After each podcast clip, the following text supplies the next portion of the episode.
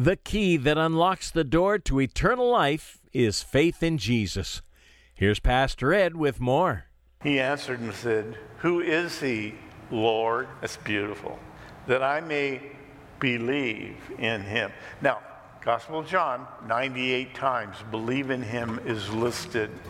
It's the reason, the way that a person who is a blind, begging sinner has a relationship with God. You know you're a sinner and you say, God, forgive my sins and take my life. Who is he that I might believe in him? Zion now built with hands, and in this place gotta dwell with man. Sick be healed and the crippled stand, singing hallelujah. My kingdom built with the blood of my son, selfless sacrifice for everyone. Faith, hope, love,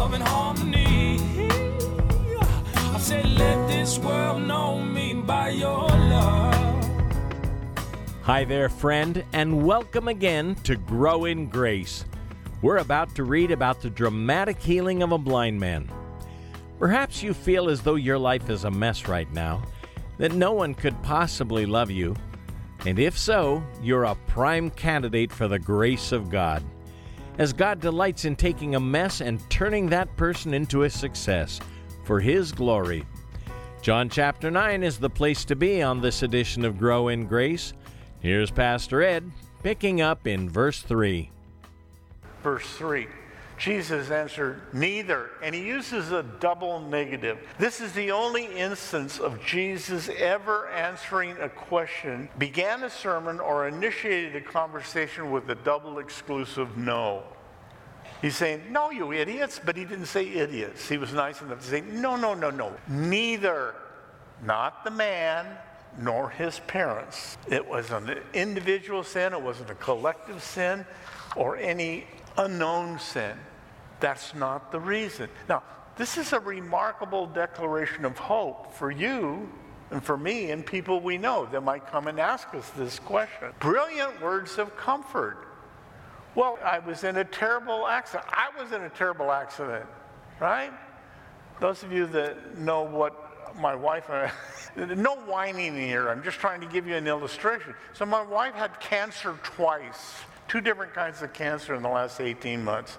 By the grace of God, she seems to be cancer free. Thank Jesus. The illustration goes on. We're just getting started. No, I'm teasing.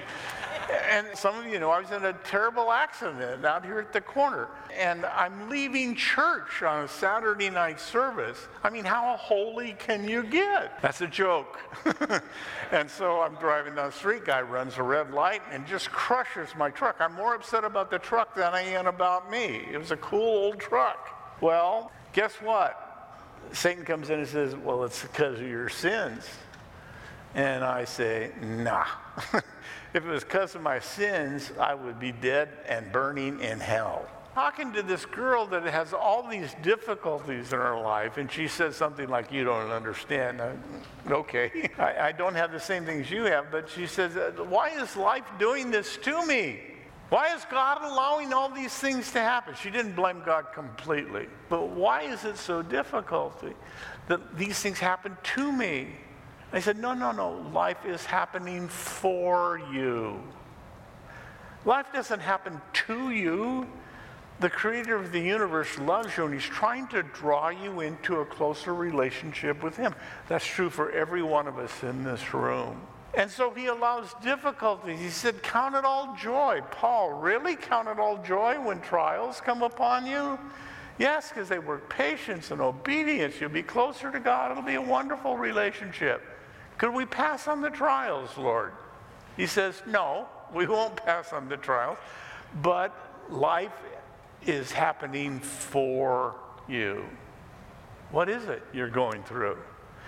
This guy would like to say, wait a minute, I've been blind for a long time. Jesus said, I'm going to do something in your life that's going to change your eternal destiny and the way you look at life from now on forever.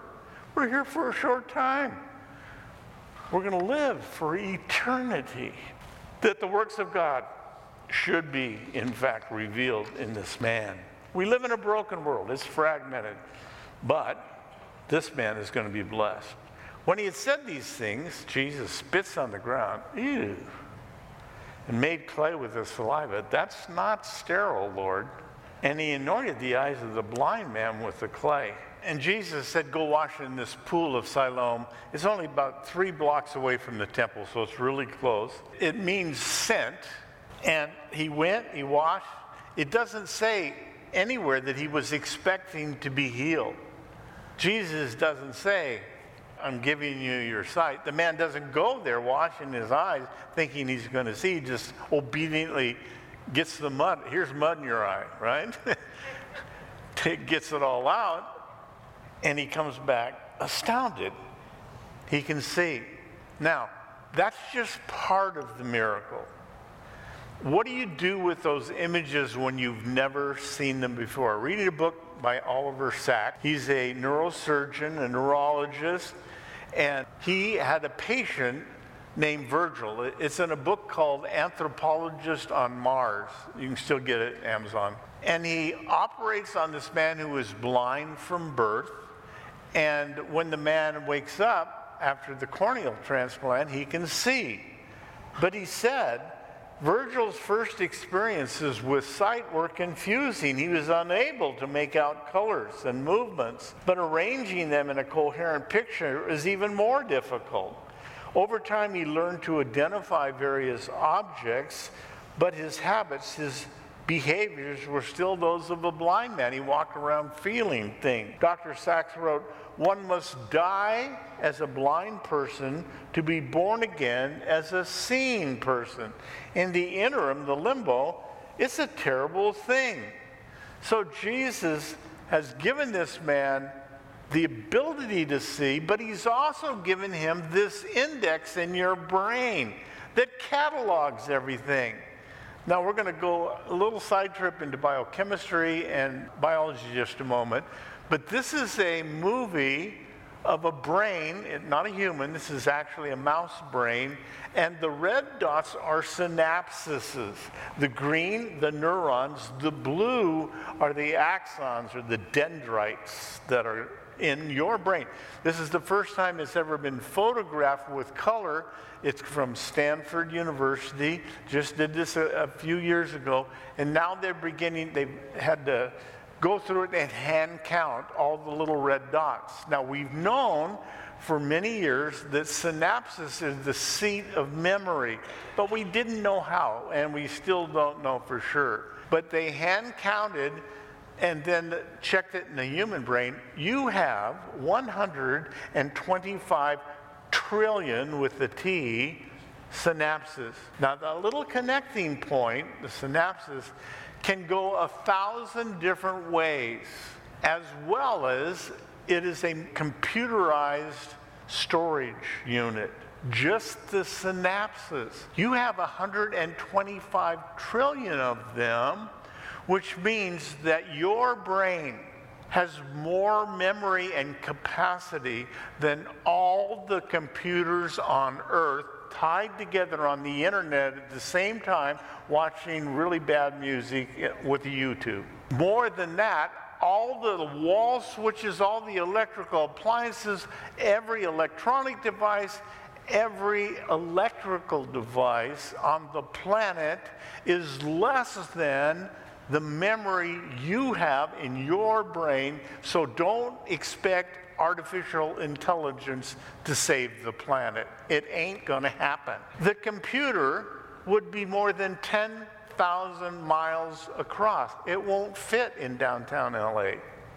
I'm teasing you. Okay. What are you telling us, Pastor? I'm trying to tell you that Jesus created all the memories. How does memory work?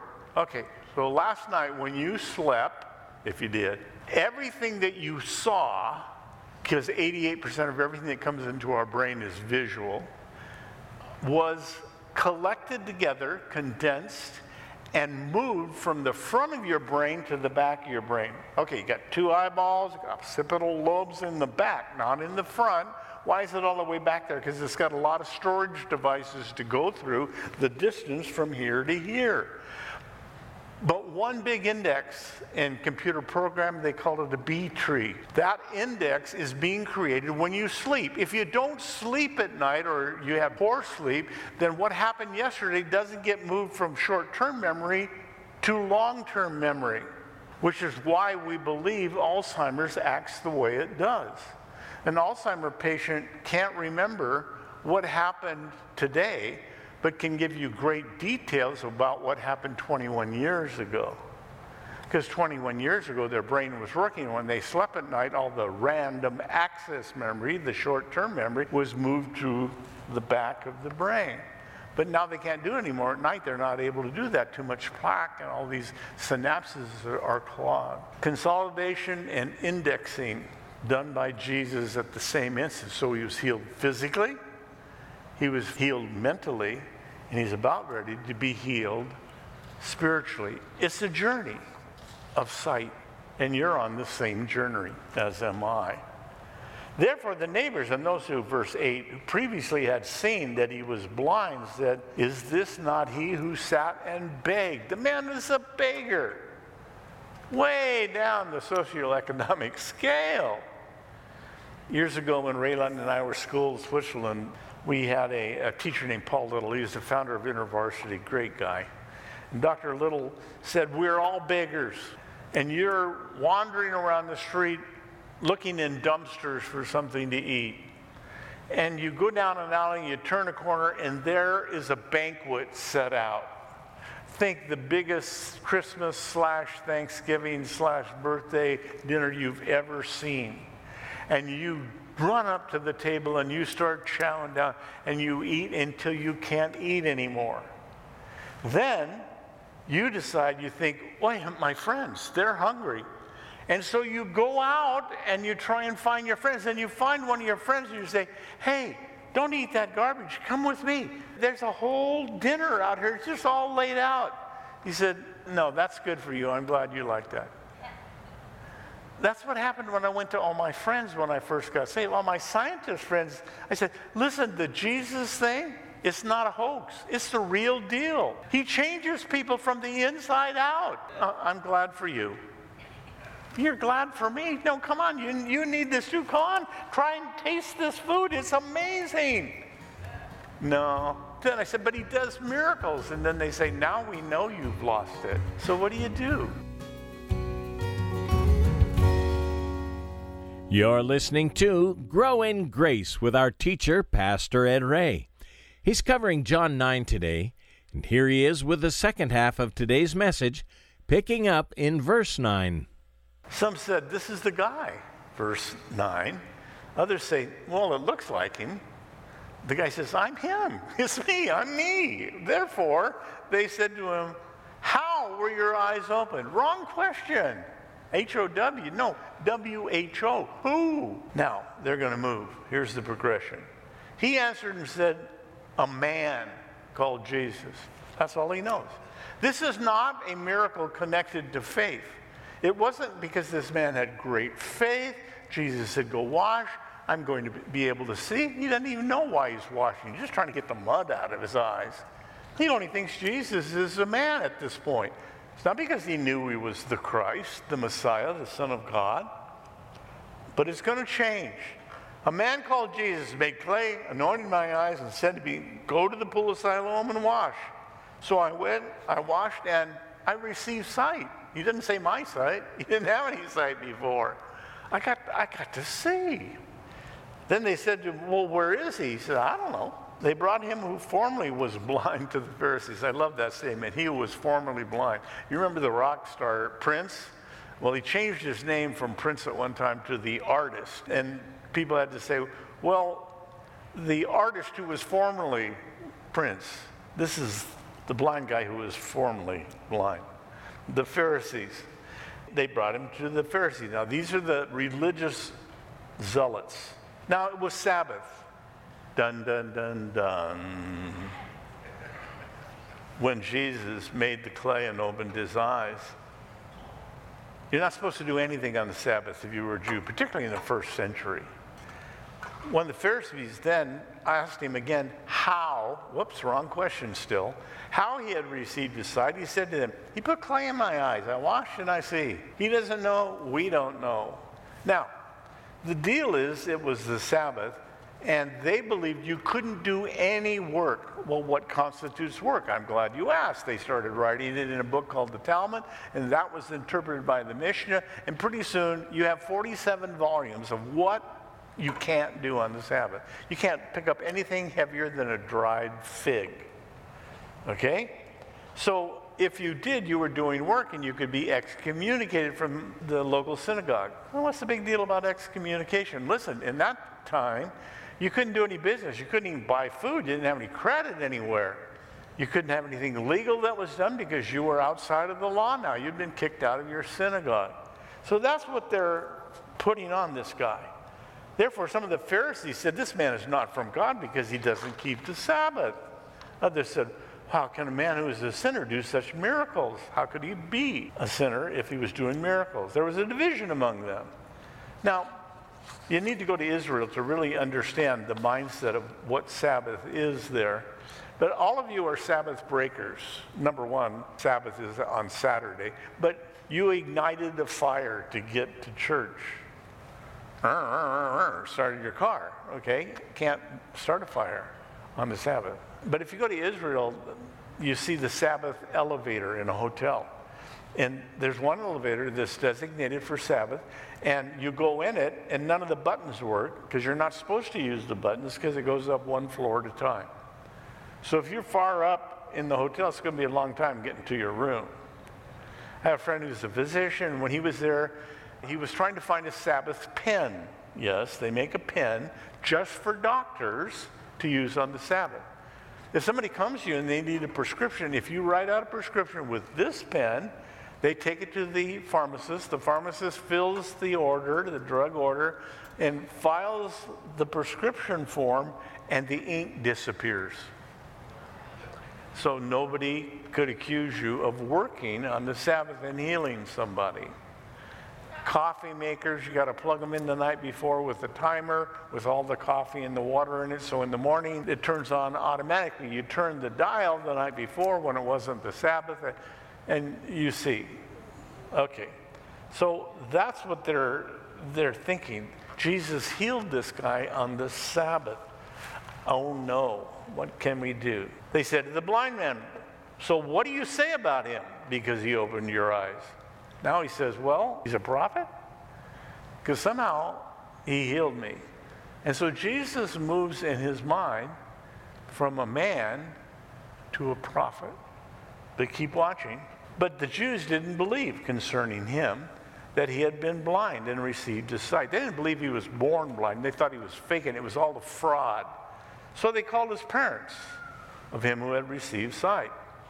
And they asked him, saying, Is this your son? whom you say was born blind. How, wrong question again, how does he then now see? His parents answered, verse 20, and said, We know that this is our son, and he was born blind. Yep, that's him. But by what means he now sees, we don't know. Or who opened his eyes, we don't know. He is of age, ask him. He'll speak for himself the parents are afraid they're going to get excommunicated here from the synagogue. Go ask the kid.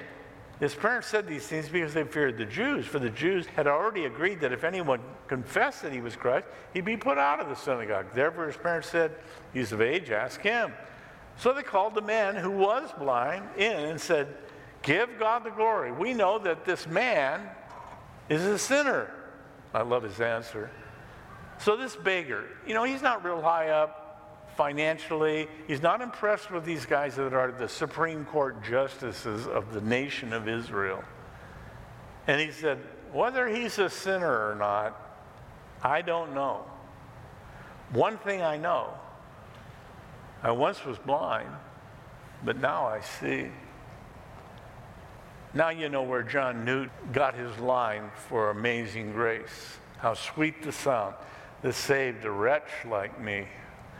I once was lost, but now I'm found, was blind, but now I see. You see, that's the problem with every one of us. We are all born blind spiritually, and God has given the opportunity for life, for sight. So, this is His journey of sight, but it's very much your and my journey of sight, too. So I was blind, but now I see. Then they said to him again, What did he do to you? How did he open your eyes? They're asking a blind beggar. He's not a physicist, okay? He answered and said to them, I told you already, but you did not listen. He healed my eyes, maybe he can heal your ears.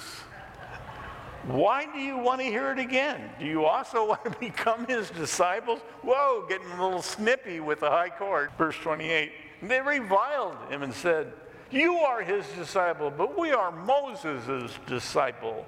We know that God spoke to Mo- Moses, but for this fellow, we don't know where he is from. The guy's answer is classic. Got one more. Why, this is a marvelous thing. This is amazing that you don't know where he's from. And yet he has opened my eyes. Now we know that God does not, now his theology is not perfect, okay? He's thinking of Psalm 66, which says, If I regard iniquity in my heart, if I allow sin in my heart, God won't hear my voice. That's not what David meant when he wrote that. It's not right. God hears sinners. When a sinner prays, God is there listening right? That's where this is going. So, but if any, verse 32, since the world began, it is unheard of that anyone opened the eyes of one who was born blind. If this man were not from God, he could do nothing. So this guy's giving him a great little sermonette in the Supreme Court of the land. They're ticked now. They answered and said to him, You are completely born in sin, and your mother is ugly, and you have bad breath. You know, they just started calling him names, okay? They threw him out. Jesus heard that he had been cast out, and when he had found him, he said to him, Do you believe in the Son of God? He answered and said, Who is he, Lord? That's beautiful. That I may believe in him. Now, Gospel of John, 98 times, believe in him is listed. It's the reason, the way that a person who is a blind, begging sinner has a relationship with God. You know you're a sinner and you say, God, forgive my sins and take my life. Who is he that I might believe in him? You have both seen him, Jesus said, and it is he who is talking with you. Great answer. The guy you're looking at, that's what he's saying. Then he said, Lord, I believe. Ta da. There it is. And he worshiped him. Worship, yeah, the Greek word proskuneo means your forehead in the dirt. He went down when Jesus said, You're talking to him. Put his head on the ground, and, he, and you would have, and I would have too, if I had just received my sight from him. I'd have grabbed onto his ankles and I wouldn't have let go. He'd have to drag me across the parking lot. He's worshiping him. And Jesus said, For judgment I came into this world that those who do not see may. People who know they can't see will get to, and those who see, who think they understand spiritual things, will be made blind. It's talking about humility here. If you're a Pharisee and you think, well, you know, I was born into the church, wrong answer. Thanks for listening to Grow in Grace as we continue our journey through the New Testament. Today's message from Pastor Ed Ray is a part of our study in John's Gospel, and you can hear it again at thepackinghouse.org. You'll find all of our recently aired programs right there at thepackinghouse.org, as well as an archive of Pastor Ed's messages. We're also on YouTube, and that's a great way to live stream our services or watch recently delivered messages. Search for Packing House Christian Fellowship, and if you prefer to have a CD copy of today's message, just call toll free 844 77 Grace. Again, we're here to serve you at 844 77 Grace. As we continue to get the word out on stations like this all across the nation, we're looking to our listeners for help. Even a small donation can have a large impact by God's grace, and whatever comes in goes straight to the ministry. When you support Grow in Grace with a gift of any amount today, be sure to request our featured resource. It's a book called Why Revival Tarries by Leonard Ravenhill. This is a no compromise call to biblical revival and spiritual excellence that we all need to hear. You'll see the great disparity between today's church and the Church of Acts. Again, we're making it available for a gift of any amount. Just give us a call at 844 77 Grace. That's 844 77 Grace. This program is listener supported and brought to you by the Packing House Christian Fellowship in Redlands, California.